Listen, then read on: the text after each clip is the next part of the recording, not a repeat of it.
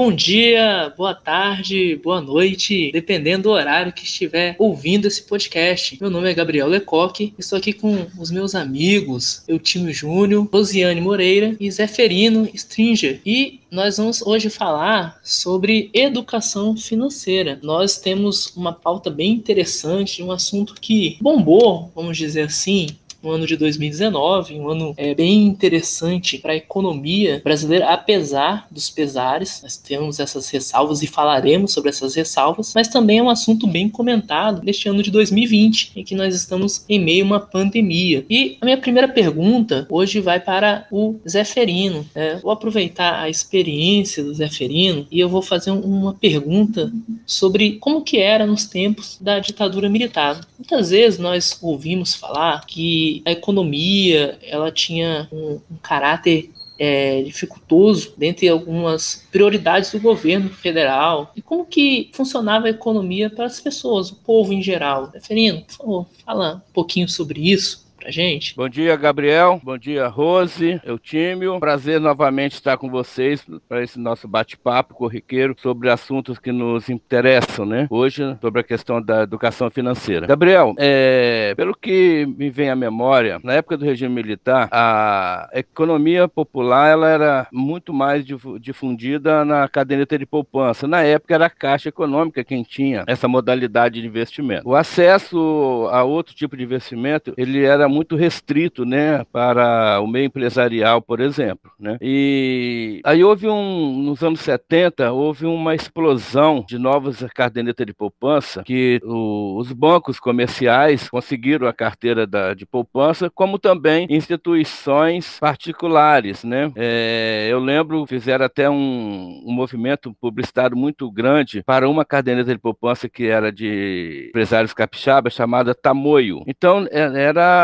dividido dessa maneira, né? O povão em geral na caderneta de poupança e os demais, né, empresários e pequenos comerciantes começaram a fazer investimento via ações, né, bolsa de valores e tudo. Mas aqui, somente Vitória, né, que é onde eu moro, tinha poucas corretoras, né, de, de valores. Então era meio nesse sentido, né? O povão mesmo só tinha acesso à caderneta de poupança. Muito interessante, muito interessante esse esse termo, né, caderneta de poupança, é, algumas pessoas vezes que nos ouvem talvez não, não entendam, é, mas a poupança ela é um, um, dos investimentos mais seguros, mais comuns em todo o mundo, onde a pessoa deposita um valor e esse, esse valor ele é investido, é claro, por, pelos bancos e ele vai rendendo uma porcentagem para as pessoas né, que deixam esse valor. E esse valor, nos anos 80, era acima né, dos 15% é, ao ano e hoje está em torno de 3% ao ano, 4%. Então a, a diferença é, é, muito grande né, dessa, dessa mudança. E nós temos né, algum, alguns pontos interessantes e eu ainda pergunto uma, uma questão, Zé Ferino. A inflação, né? A gente ouve também muito falar da inflação. Como que funcionava essa inflação? Rapaz, é, foi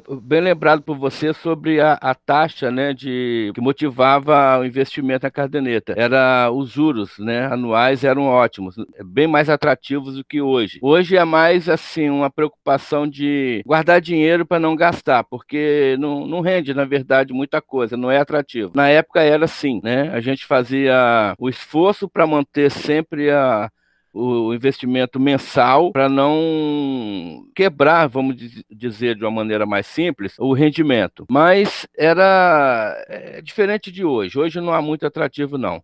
Agora, quanto à inflação, é, esse é o grande problema que nós atravessamos, né? Toda crise que existe no país vem a palavra inflação, que sempre nos assustou. Eu, particularmente, eu tenho um pensamento de que a inflação ela é produzida. É um assunto que poderia ser pensado em outro momento, mas eu, particularmente, vejo que ela é um pouco produzida. Porque é, é inadmissível, de um, né, numa virada do dia para a noite, as coisas inflacionarem tão rápido, o preço subir tanto de, de determinadas mercadorias, principalmente as mais essenciais, e os serviços essenciais, né? É, enquanto que os salários não, não acompanham isso. Então eu vejo que o grande diferencial está nisso, né?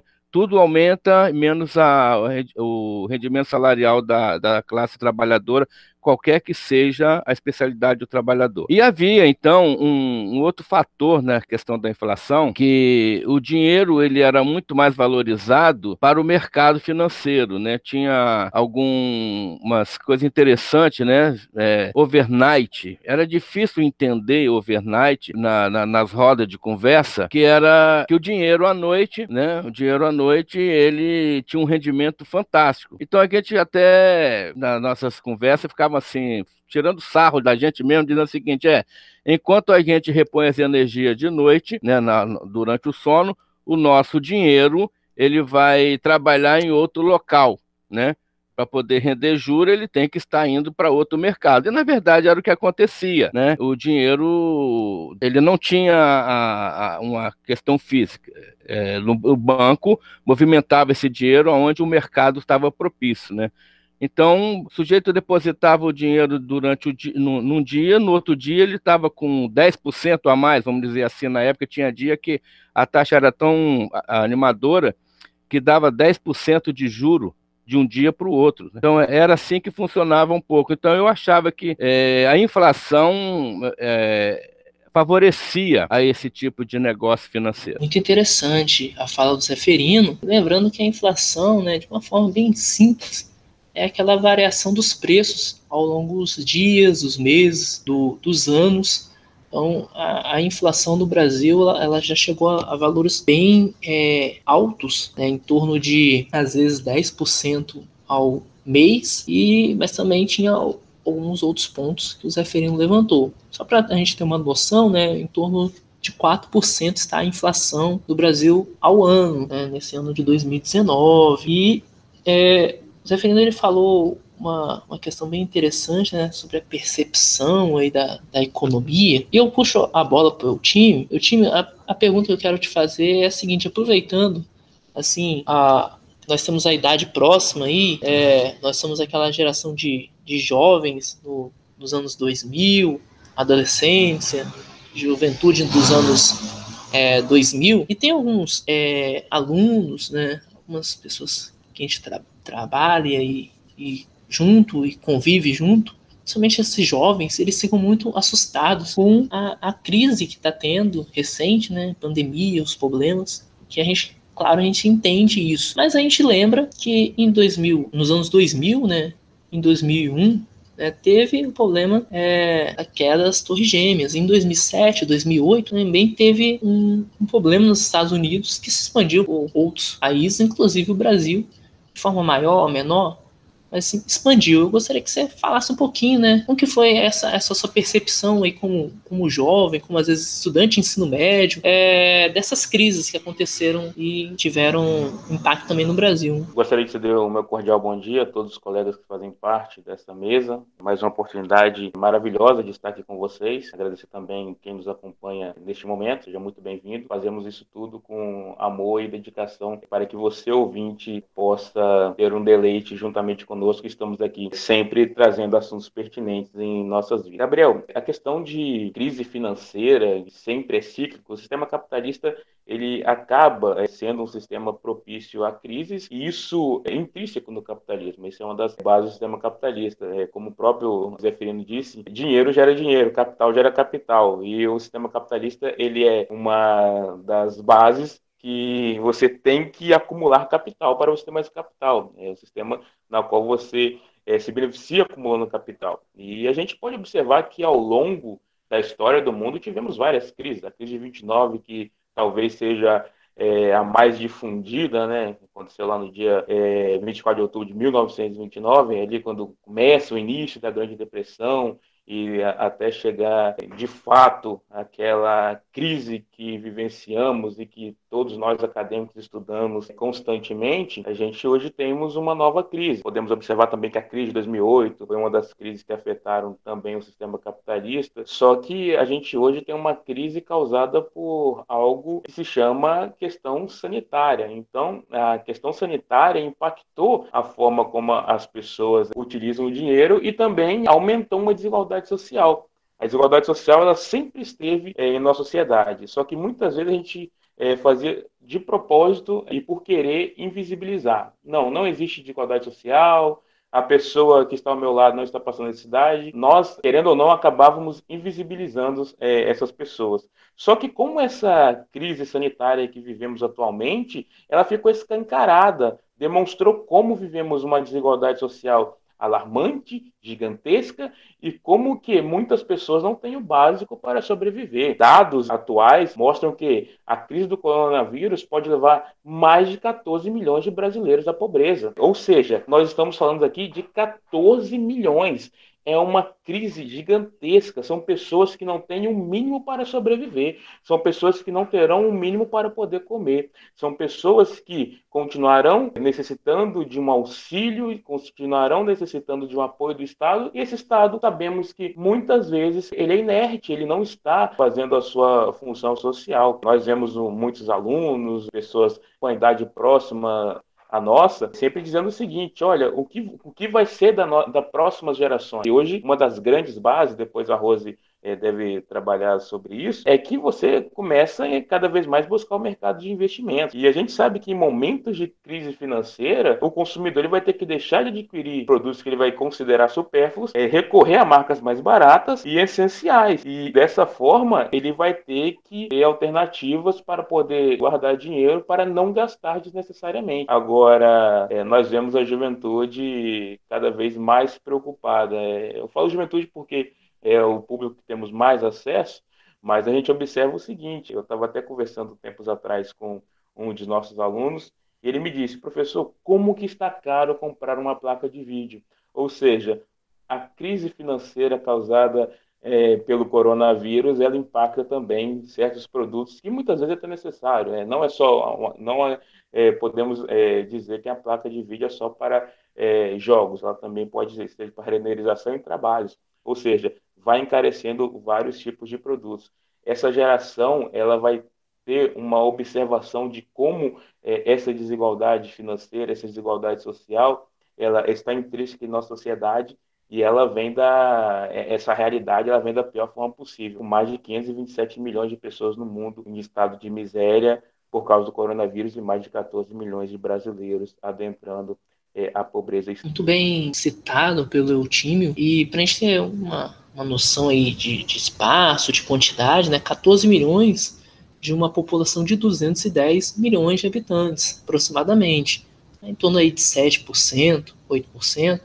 É um número muito grande. Cada 100 pessoas, 8 estarem numa situação é, tão difícil.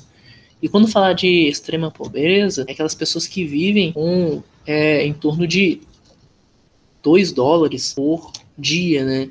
Ou seja, 10 reais por dia. Né? Com 10 reais nós sabemos que não dá para fazer praticamente nada com alimentação e outros custos de vida. Né? Apesar, e voltaremos a falar sobre os problemas né, desse século 21, nós temos alguns pontos interessantes, alguns benefícios, podemos dizer assim, tecnológicos, e um destes, a gente estava conversando há pouco, é PicPay, entre outras tecnologias que vem para poder facilitar a rotina principalmente a questão financeira. Eu gostaria, Rosiane, que você pudesse falar um pouquinho da sua experiência aí com essas tecnologias. Sei que você é uma pessoa antenada né, com as tecnologias. Fala um pouquinho pra gente a sua experiência. Bom dia a todos, bom dia mesa, bom dia alunos, aqueles que vão estar nos ouvindo, é um grande prazer estar com vocês. Estou amando, assim, cada vez mais o nosso podcast, né? Zeferino lembrou muito bem overnight, é, coisas assim que eu lembrava na infância, ouvia as pessoas falando e ficava me perguntando, gente, como é que você pode dormir e acordar com mais dinheiro? E as pessoas pegavam, às vezes, até dinheiro emprestado para poder colocar lá no overnight, né? É, mas hoje a gente vê que não está assim. E junto à pandemia, a pandemia veio e acabou chegando junto com ela a crise, a crise financeira, né? E para alguns, crise é tempo de oportunidade, para outros é momento de sufoco. Eu vejo que a crise financeira vem quando você não faz a sua parte da educação financeira. E a educação financeira, ela não pode ser vista apenas no seu dia a dia, no seu cotidiano, mas assim, desde a escola, não é depois que você cresceu, igual falando assim, nossa, nós somos a geração do, de 2000, né, daqui para frente, então agora eu tenho que me preocupar com isso. Não, da escola, você desde pequenininho já tem que começar a aprender a se educar para que você tenha uma saúde financeira. Nesse período de pandemia, é, quantas pessoas tiveram que fazer ajustes porque ficaram desempregadas, ficaram com os contratos de trabalho suspenso, tiveram que ficar até mesmo isolados dentro de casa, e isso acabou fazendo você ajustar a sua economia diária, né, os seus gastos domésticos, ajustar, afrouxar o seu orçamento. Mas também foi tempo de oportunidade, onde as pessoas descobriram aí que poderiam estar montando seus negócios. Por quê? Teve pessoas que ficaram isoladas, não tinha quem fizesse a feira para ele. Ah, então, opa, posso ir lá e fazer a feira e começar a vender. E aí, com isso, é, a negociação ficou mais fácil né, esse momento do online, de, do digital, das redes sociais, é, dos meios de pagamentos, débito, conta bancária digital, o próprio PicPay, as outras as modalidades de pagamentos ficaram mais visíveis, né? E alguns aproveitaram para poder aprender e aprofundar-se um pouquinho mais nesse momento sobre mercado financeiro, que já foi falado aqui como era difícil investir em ações antes. E hoje a gente vê que já não está tão complicado. E é por isso que nós queremos chamar a atenção dos nossos alunos e dos nossos ouvintes para experimentar, tentar, estudar um pouco, não é se jogar, se lançar no mercado sem ter, assim, estudado um pouco, acompanhado do mercado, mas sabendo que hoje, a partir de 40 reais, você já pode começar seu investimento. Ah, não quero fazer poupança porque eu não acredito que renda, mas eu quero investir em alguma coisa. Então, já pode começar a pensar em bolsas de valores, com a partir de 40 reais você já consegue investir em bolsas de valores. Muito bem lembrado pela Rose. E lembrando que na crise é crise cresce, né? Se você começar a acertar as suas mudanças,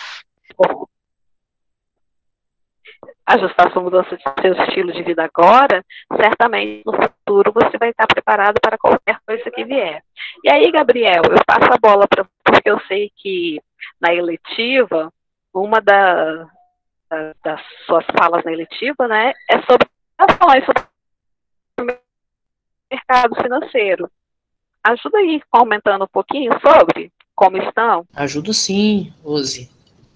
Um prazer. É, nossos alunos, certo, estão ouvindo né, esse podcast, até outras pessoas que às vezes a gente conversa mais próximo, e sabem que a gente tem essa, essa dinâmica de aprendizado sobre é, educação financeira. E sendo breve, é, mas acho que uma fala importante, as ações é como se você estivesse comprando né, uma parte de uma empresa. Aí você compra uma parte de uma empresa e essa, essa empresa ela vai usar esse dinheiro, né, que é uma pequena parte, mas vale lembrar é, valores às vezes pequenos, de início, né, você pode começar investindo 40, 50 reais, mas aquele valor ele vai ser investido pela empresa e essa empresa ela, ela vai é, ter um, um bônus, né, com esse dinheiro entrando em caixa, poder crescer né, e vai te dar um retorno. Quando a empresa ela cresce, ela, ela tende a valorizar. E essa ação que você comprou por um valor, né, um valor X, ela estava no X mais um, dois, três reais, dez reais. É claro, né, nós temos que sempre ser prudentes e comentar esse, esse, valor da empresa, se a empresa ela não for uma empresa que é, seja bem no mercado, essa empresa ela pode desvalorizar. E essa ação que você comprou por um valor, ela pode né, desvalorizar. Mas é, como a Rose disse, né, a gente não entra de cabeça nesse mercado financeiro, a gente pesquisa, a gente lê, né, o estudo, a escola, né, ela é um aprendizado para a vida, é, essa, esse ritmo de estudo não se aplica apenas para é, sociologia, filosofia, matemática, mas para tudo, né, culinária, é, educação financeira, entre outros pontos, né, nossa vida. O, eu vou puxar o assunto aqui, o Zeferino novamente, e Zeferino, é, eu tenho uma pergunta que eu acho que é, é interessante para fazer sobre a, a questão da, da família, o, o rendimento é, das famílias hoje, a percepção de, de crise né, que nós estamos vivendo, eu puxo esse assunto não só com uma questão é, de financeira, mas eu lembro da sua fala recente agora, você falou que, que a, a inflação é criada. E eu puxo um assunto né, da filosofia, né? Tem uma frase do Lavoisier que é bem interessante. Na natureza, nada se perde, nada se cria, tudo se transforma. Essa crise, né, essa, essa situação que o Brasil ele, se encontra, esses, esses, problemas financeiros, oportunidades também, né, não, não é do nada. Né? Houve alguns fatos recentes que chegaram a esse, esse momento né, de crise que não é de 2020. A pandemia, claro, né, veio para poder ajudar, vamos dizer, entre, entre aspas aí, é, colaborar, mas não é agora, né? Fala um pouquinho para gente, sua percepção sobre isso. Pois bem, Gabriel, quando eu falei que na minha concepção ela é criada, é pelo seguinte, é, quando eu era é, assim, você falou na fase 2000, você e, o time, né, é, adolescente e tal. Quando eu era adolescente antes de 2000, né, já que você me pergunta sobre a época do regime militar, é, a gente pensava que a origem da inflação estava sempre no aumento da gasolina, e a gasolina aumentava bastante, tá? Era dois aumentos por semana, mais ou menos, às vezes, dependendo do interesse dos empresários e do governo. E olha que nós já tínhamos a Petrobras buscando o monopólio, né? Se consolidando na distribuição do, da gasolina no mercado brasileiro. E aí era incompreensível achar que todo fator de mudança era em função da, gaso, da gasolina. Então, veja bem, é, é, a, a, a, sua lembrança de Lavoisier, né? Na natureza nada se perde, nada se cria. Hoje a gente tem como elemento de justificativa da inflação é a alta do dólar ou a alta do euro, né? Então significa valorização ou desvalorização da nossa moeda, o real. Então vejamos bem aí. Se isso sempre é um fator, significa que é, há algum, algum elemento externo à, à nossa compreensão e ao nosso desejo de economia de uma estabilidade, certo? Então eu penso assim, por isso que eu falei que ela é, é uma coisa produzida. E isso por causa de o interesse de um mercado, que é o mercado financeiro, que tem a sua alma própria, não é a alma humana, muito pelo contrário. Agora, na questão das motivações, é, a gente tem que pegar uma máxima interessante, né? É, pode não haver emprego, mas trabalho nunca faltará. Entende? Então há sempre há a possibilidade de um trabalho. E todo trabalho é digno, né? A gente sabe disso, estamos falando aqui do trabalho realmente trabalho lícito, né? Todo ele é digno, independente da categoria profissional do, da pessoa.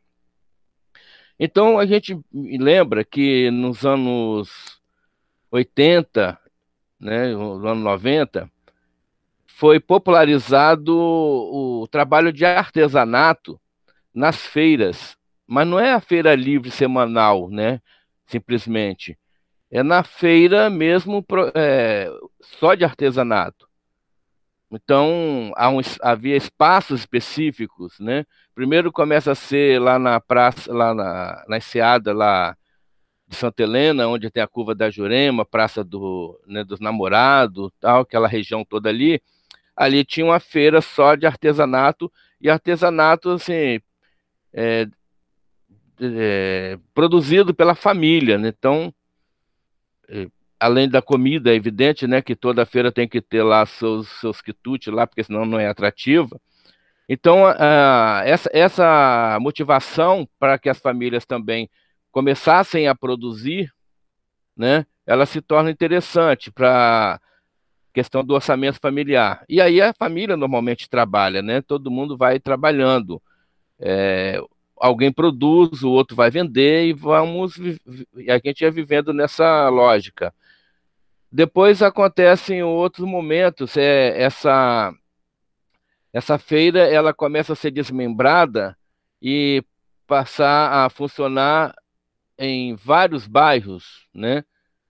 Alguns deram certo, outros não. Então, observa que as oportunidades, na verdade, não falta. O que falta é a questão da garantia empregatícia, que é o, que o desejo de todo mundo. Então, esse é, esse é o diferencial da, da economia, né? É, a estabilidade do emprego, eu penso que às vezes possibilita a família a se programar para investir, tá? Enquanto que o emprego, assim, apenas por motivação de mercado, né? Às vezes a feira está é, tá propícia a boas vendas, às vezes não, porque ninguém compra, por exemplo, artesanato assim de crochê, de tricô toda semana, né? Você demora um pouco. Você compra uma vez, depois você vai esperar para comprar de novo. E artesanato, por exemplo, de escultura de madeira, né, oratórios religiosos, essas coisas todas assim, você não compra toda semana. A única coisa que você compra toda semana é o comestível. E aí a pessoa tem que ser criativa também, né? No seu tempero para poder ele, ele fidelizar aquele cliente ou aquela pessoa que só vai à feira para passear. Então tem essas oportunidades. E eu gostaria então de também lhe fazer uma pergunta, se você pode responder nesse momento ou depois, né? Se você guarda, é, depois você conversar com outro dos nossos colegas, é o seguinte: é, né, nesse, nesse mercado financeiro que você citou aí de ter que estudar, é, qual a possibilidade de um sexagenário, né? Aí eu estou referindo a pessoa da minha faixa etária, de que nunca teve experiência de um investimento além da caderneta de poupança para se aventurar a, ao mercado financeiro. Que observa bem, existe um, uma oferta tão grande de oportunidades é, que a gente entende né, que são essas pirâmides financeiras. E o que assusta na pirâmide financeira é que ela parece ser tão ilegal que essa semana mesmo, olha que nós estamos hoje no, na, no início da semana, ontem, já foi noticiada a prisão de um mega empresário é, por causa de pirâmide financeira. Então, o, o que nos leva a crer que isso é uma fraude muito grande e as pessoas iludidas na, no desejo de melhorar sua qualidade de vida com uma, certa, um certo investimento acaba sendo lesado nisso. O que, que você poderia assim sugerir para que uma pessoa nessa, né, que nunca, nunca investiu pudesse iniciar sem risco, sem risco de ser fraudado, tá? Não estou falando do risco, por exemplo, da oscilação das ações, como você já falou aí. Sim, Zeferino, uma pergunta muito, muito interessante. E essa pergunta eu vou responder e depois vou até logo puxar um gancho para para Rose. Mas respondendo sua pergunta, né, a questão do, das finanças, elas são uma novidade não só para grupo é, dos 60 anos, mas para outras pessoas também. Eu já conversei com algumas pessoas e essas pessoas elas têm muito receio né, sobre a questão das finanças, né? Pessoas de, é, de seus 20 e poucos anos, 30 e poucos anos, porque. E aí, eu acho que, não puxando a bola, mas já puxando a bola, né, a importância de ter educação financeira na escola. Porque esse medo, esse, esse primeiro contato, realmente é, é, um mundo complexo e as pessoas elas ficam com esse receio e ficam pensando, mas é, será que é para mim isso aí? E uma primeira coisa que é importante é, falar, e realmente na mídia foi divulgado essa semana, né? Nós estamos no dia 10 de novembro de 2020. É uma pessoa que deu o golpe né, de pirâmide com é, pessoas até famosas. E nisso, é, essa empresa né, parecia uma certa confiança, mas não, não tinha essa confiança né, que, que aparentava. Pegando o dinheiro dos investidores, prometendo lucros. Né? E, e nós já ouvimos falar de vários exemplos, inclusive eu acho que o exemplo mais famoso de pirâmide que, que foi divulgado foi Telex Free, né, alguns anos atrás. Já a bolsa de valores, ela tem uma, uma confiança. Né? A bolsa de valores ela existe há bastante tempo ao redor do mundo, várias bolsas de valores, inclusive é, de Nova York, como foi citado, por causa da crise de 1929, e a bolsa de valores de São Paulo. A operação da bolsa de valores de São Paulo, ela é a B3, né, a famosa B3, e onde é feito todos os negócios, todos esses esses negócios são passados por auditoria e é, órgãos de fiscalização do governo que traz uma, uma legitimidade, né, uma confiança nesses processos. E as ações, e, entre outros investimentos, alguns são cobrados impostos, é, inclusive imposto de renda, outros não.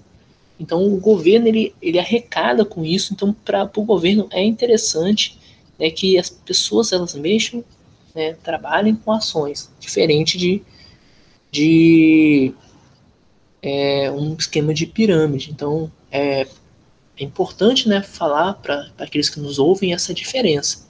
E, indo mais ao, a fundo sobre a, a sua pergunta, mas como toda a, a questão de uma novidade, de, de oportunidade, assim, de, de diferente, é, existe a tecnologia hoje que facilita a gente a ter esse contato.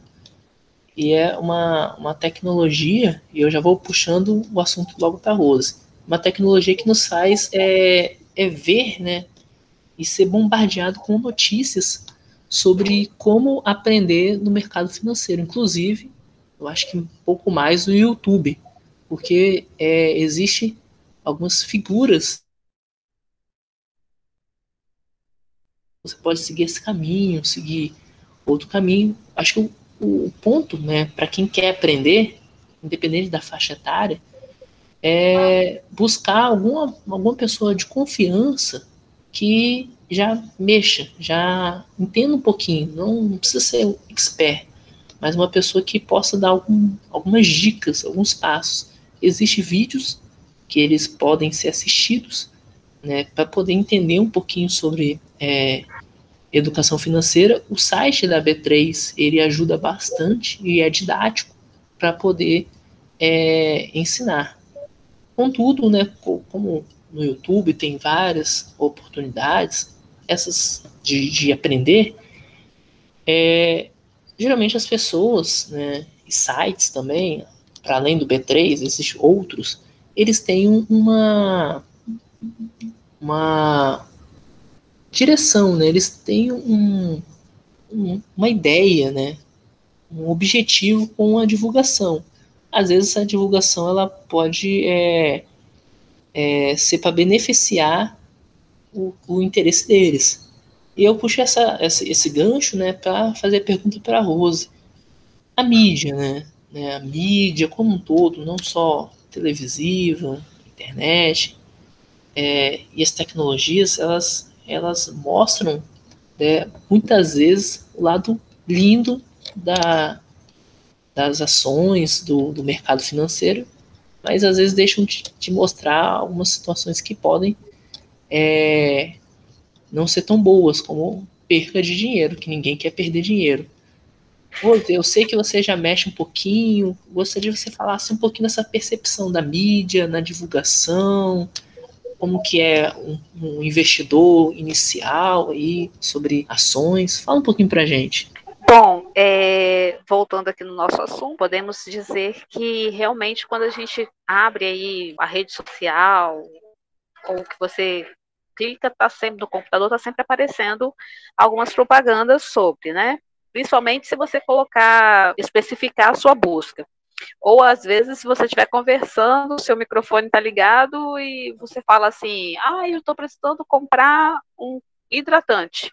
Daqui a pouco, quando você abrir sua rede social, vai aparecer lá aquele monte de hidratante para você. O mesmo tem sido com as ações, tá? E com os, o, as corretoras, que é uma das maneiras que eu ia falar também, Gabriel, que você pode procurar uma corretora. Hoje as corretoras, a maioria, não estão cobrando taxa. Boa parte estão querendo abrir o mercado, abrir para que as pessoas venham a, a conhecer, independente da idade. Tem seus riscos, de fato, mas também tem seus benefícios, porque faz acompanhar aquilo que está acontecendo país, te faz acompanhar aquilo que está acontecendo no mundo, porque você tem que se manter informado e a informação, uma boa informação para a gente é arma, né? No caso, uma boa educação, uma informação para nós se torna uma arma. Mas eu ia falar para o seu Zeferino e até perguntar a ele se ele já investiu alguma vez, mas pelo visto ele, como ele falou, ele não investiu tem seus riscos e tem as suas oportunidades. Eu vou falar um pouquinho de quando eu comecei. Eu comecei há pouco tempo, né? Sempre ouvindo, as pessoas morria de medo, sempre ouvia as pessoas falando e ficava assim, ai, nos meus olhos para poder investir era necessário ter muito dinheiro. E aí começando a fazer, assistindo esses vídeos no YouTube mesmo e trocando ideia com algumas pessoas, né? descobri que não se precisava ter muito dinheiro. O que se precisava era ter vontade. Né? E vontade eu tinha. Então, eu entrei e comecei. Só que com isso a gente pensa assim, ah, eu não vou precisar, já botei o dinheiro lá, vou ficar rico da noite para o dia, quando na verdade não. Se você não acompanhar os seus investimentos, assim como você acompanha a sua vida, você pode perder bastante. Assim como você pode ganhar bastante. Então, tudo tem o seu momento de zelo, o seu momento de cuidado. Né? Esses dias eu estava falando com o Gabriel sobre os BDRs, que eu tenho Facebook. E aí os meninos falam assim, nossa, professora, mas Facebook é coisa de velho. E o BDR veio para isso, pegar ações como o Facebook, que você teria que ter muito dinheiro, bastante mesmo, né, para poder comprar uma ação do Facebook, os BDRs vieram e quebraram as ações, quebraram a maneira de falar, fizeram desdobramento, o termo correto, né? zero desdobramento e hoje você consegue comprar uma ação do Facebook por 60 reais. Aí você não apenas tem o Facebook, mas você também pode lucrar com o Facebook. Né? Você não vai ser apenas aquela pessoa que vai estar dando lucro, mas também vai estar participando desses lucros. Aí esses dias eu estava falando também da Tesla, que da viagem espacial, né? Estão investindo aí para ter viagem espacial para ter conseguir comprar uma ação da Tesla, você teria que ter bastante capital. Hoje já não precisa mais por conta dos desdobramentos. E aí você pode ser aquele que vai estar ajudando a investir para poder participar dos lucros e dos dividendos das viagens espaciais. É, vale a pena, tem seu risco, mas como todo o negócio, é a gente sempre buscar a maneira de que o dinheiro trabalhe para a gente, não que a gente fique trabalhando por É, Rose, é, a, minha, a minha experiência de investimento, na verdade, não se dava no mercado financeiro, assim, de poupança, né? A poupança, sim, eu fiz alguma, tive algumas experiências, mas eu gostava de investir mais, assim, coisas que, a, no meu ponto de vista, era um pouco mais real, levando em consideração, por exemplo, quando a gente estava falando de inflação, né? Então, na minha outra atividade de marcenaria, por exemplo, eu investia em material, porque ele aumentava tanto que eu comprava aquilo que seria comum para vários tipos de serviço e eu ganhava na frente quando vinha um novo serviço. Então, eu não deixava o meu dinheiro, por exemplo, no overnight né, bancário, eu deixava ele no meu overnight de estoque. Eu dinamizava meu estoque, então era a minha forma de investir, era a minha compreensão de investir. Porque aí eu tinha o capital no momento que eu precisava, quando usava esse material num novo serviço. Era essa a minha compreensão de investimento. Mas na linha bancária eu sempre fui meio temeroso, por isso que eu coloquei a relação da idade, por exemplo, porque é, era uma realidade da minha geração. Tá? Quem, quem, quem não tinha assim, muita experiência tinha medo do investimento. Mas hoje, como eu falei, praticamente a gente tem empresas aí que nem tem mais estoque, né? Então tudo é uma nova visão, tudo é um, muito novo pra, para a, a as gerações passadas está se tornando muito novo, quebra de paradigma, mas já para gerações futuras é algo que eles precisam aprender e começar a conviver com isso, né? É, eu time, eu ia te perguntar, e você investe? Então, Rose, eu invisto, invisto mais na caderneta de poupança. Também estou querendo comprar algumas ações do Tesouro Direto. Meu irmão ele é economista e ele sempre me incentiva. Mas eu acho muito interessante porque tem que aproveitar e as novas gerações elas têm que estarem atentas a isso. E como o dinheiro ele gera dinheiro e como como hoje você consegue investir utilizando o seu próprio celular, ali em 15 minutos você faz um investimento é, e você consegue é, posteriormente ter uma base sólida para o seu futuro, é claro que a gente não pode investir pensando que vai receber amanhã, é, da, no, da, noite para o dia. Para quem não tem tanto capital assim, né, não vai ser da noite para o dia que vai ter um recebimento, vai ter um, um, lucro, é algo que é pensado para o futuro. Você tem que ter um, um plano para o futuro. E essa geração tem que aproveitar essa habilidade que hoje a tecnologia ela traz para poder desenvolver esse tipo de investimento, desenvolver essa tecnologia e aproveitar-se dela. Então é muito interessante a questão do investimento e ele é necessário em nossas vidas. A gente muitas vezes esquece que por dinheiro gerar dinheiro, quando você não tem dinheiro, você não consegue fazer dinheiro, mas quando você tem dinheiro sobrando, você consegue fazer mais dinheiro e você consegue investir. Parar de comprar coisas supérfluas e investir para poder gerar um, um capital a mais. Como eu estava dizendo na minha fala anterior, bem, o poder de compra do brasileiro ele vem caindo. A gente tem um, uma crise financeira e é nesses momentos de crise, como a própria Rose falou muito bem, se você passa por uma crise financeira é porque você não se preparou.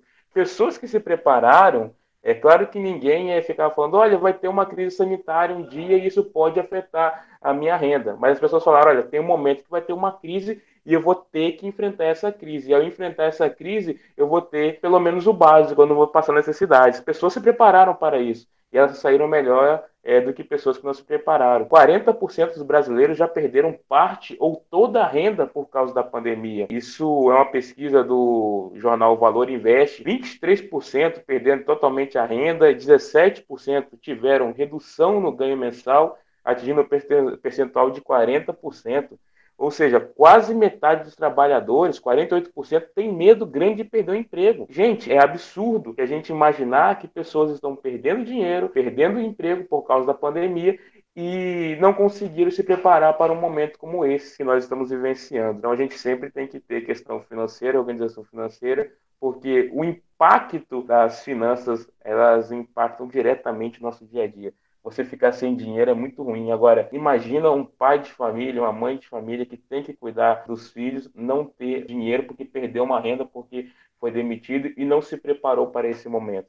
Então, acho que essa conversa que tivemos foi muito interessante e o Gabriel ele citou muito bem, assim como os colegas, educação financeira não é só para é, você ganhar dinheiro da noite para o dia ou você ter um, um futuro próspero. Não, ela é para manter a sua vida em pleno funcionamento. É algo que impacta diretamente a nossa sociedade. Muito bem, o Tino falou um pouquinho uma percepção é, social e nós vamos encerrar por hoje. Eu já vou agradecendo mas eu vou fazer só uma breve fala, já, quem sabe, em uma outra oportunidade, né? E a função social do trabalho, né? Talvez numa outra oportunidade falamos sobre isso. Eu tinha falado uma coisa muito interessante, é dinheiro gerar dinheiro. Nós vivemos um tempo em que dinheiro gera mercadoria para gerar dinheiro. Hoje nós falamos dinheiro para gerar dinheiro. E a percepção social, né? A função social do trabalho. Né? Nós vemos, né, por exemplo, né, alguns trabalhos que são precarizados. E nós vamos citar, quem sabe, em uma outra oportunidade, conversar sobre a questão dos aplicativos, né, de forma geral, de entrega, mas a gente vai deixar isso para uma outra oportunidade, um gostinho de quero mais. Nosso ouvinte do podcast. Ó, é um prazer estar com você que nos ouve, também Rosiane, o time Zeferino. Eu agradeço, tá? A oportunidade de conversar aqui com você. Gabriel, posso dar um último conselho? Sim, pode falar. É, eu gostaria que as pessoas não se sentissem ofendidas, mas eu gosto sempre de citar, quando eu falo de educação financeira com os meus alunos, sobre o dízimo. Mas não na ideia do dízimo como, ah, eu vou entregar numa igreja.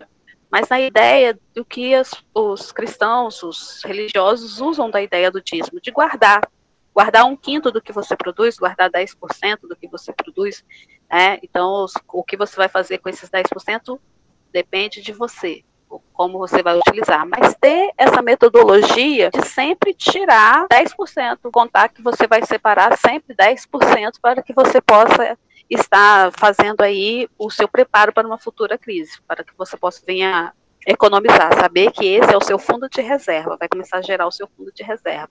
E se você começar agora do pouco, você quando futuramente vai estar se adaptando e mais acostumado a fazer isso. Vira uma rotina na sua vida. Muito boa essa consideração, muito boa. Queridos, é então fechamos, né?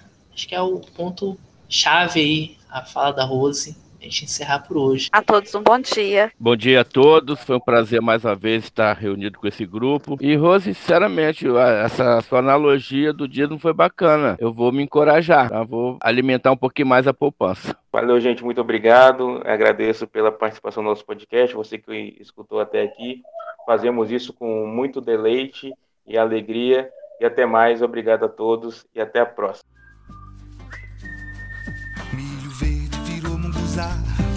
Sabugo virei visconde. Quem já leu minha história aprendeu, quem não leu vai perder o